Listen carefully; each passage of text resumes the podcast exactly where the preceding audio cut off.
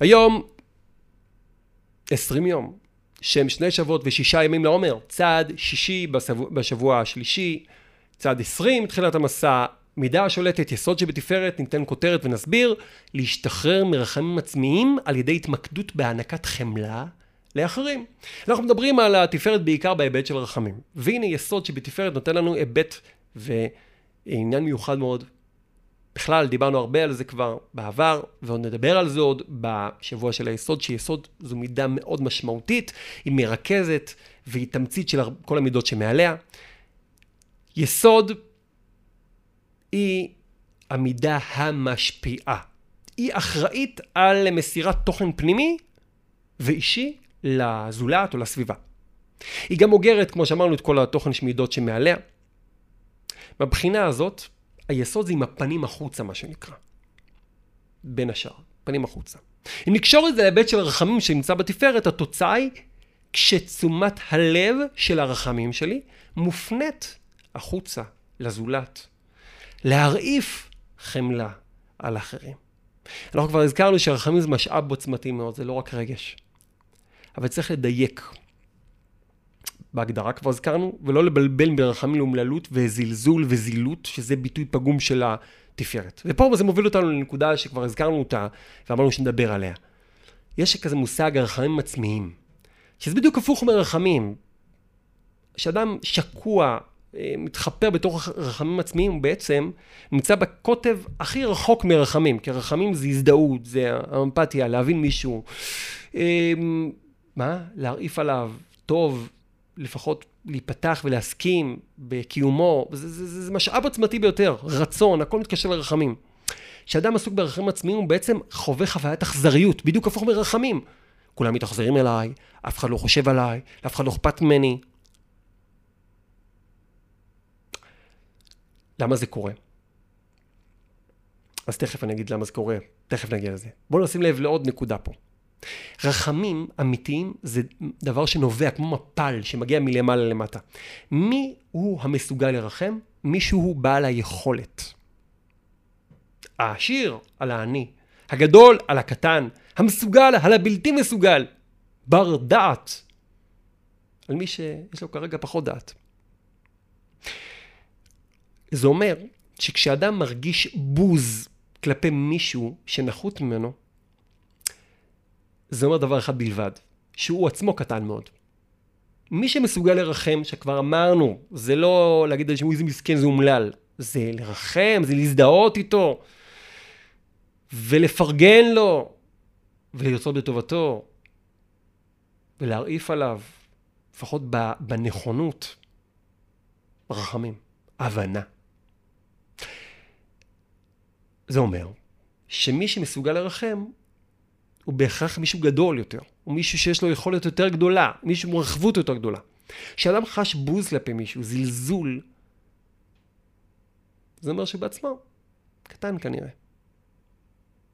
אין לו משאב כדי להרעיף על מישהו.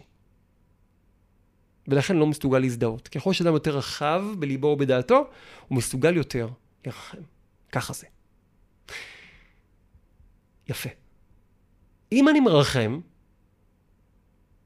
או אפילו מנסה לרחם, זה עצמו מעמיד אותי בעמדה של שפע. נהדר. זה מסביר לנו הרבה, משהו שכבר עלה כמה פעמים בשיחות הקודמות שלנו, על נושא הרחמים. כשאנחנו מרחמים על מישהו, אנחנו לא עושים לו טובה. כמו שאנחנו עושים לעצמנו טובה גדולה. ופותחים כלפי עצמנו משאב של רחמים. לא רק שבתמורה לכך ירחמו עליי מן השמיים, אלא שאני עצמי הופך להיות עשיר יותר.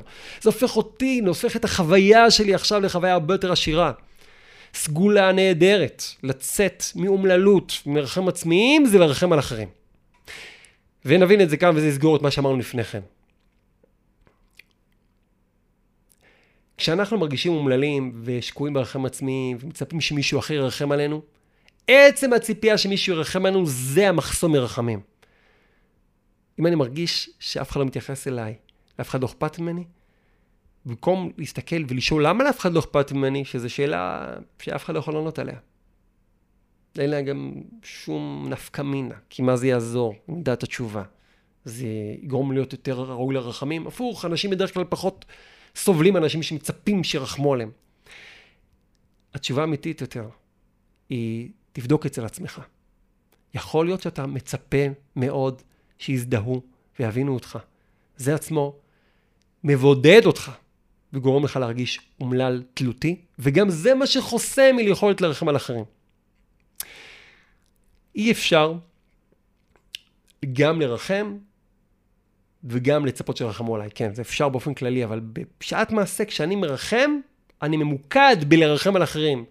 ואם אני לא מסוגל לרחם, כנראה שאני עסוק בלצפות שמישהו ירחם עליי.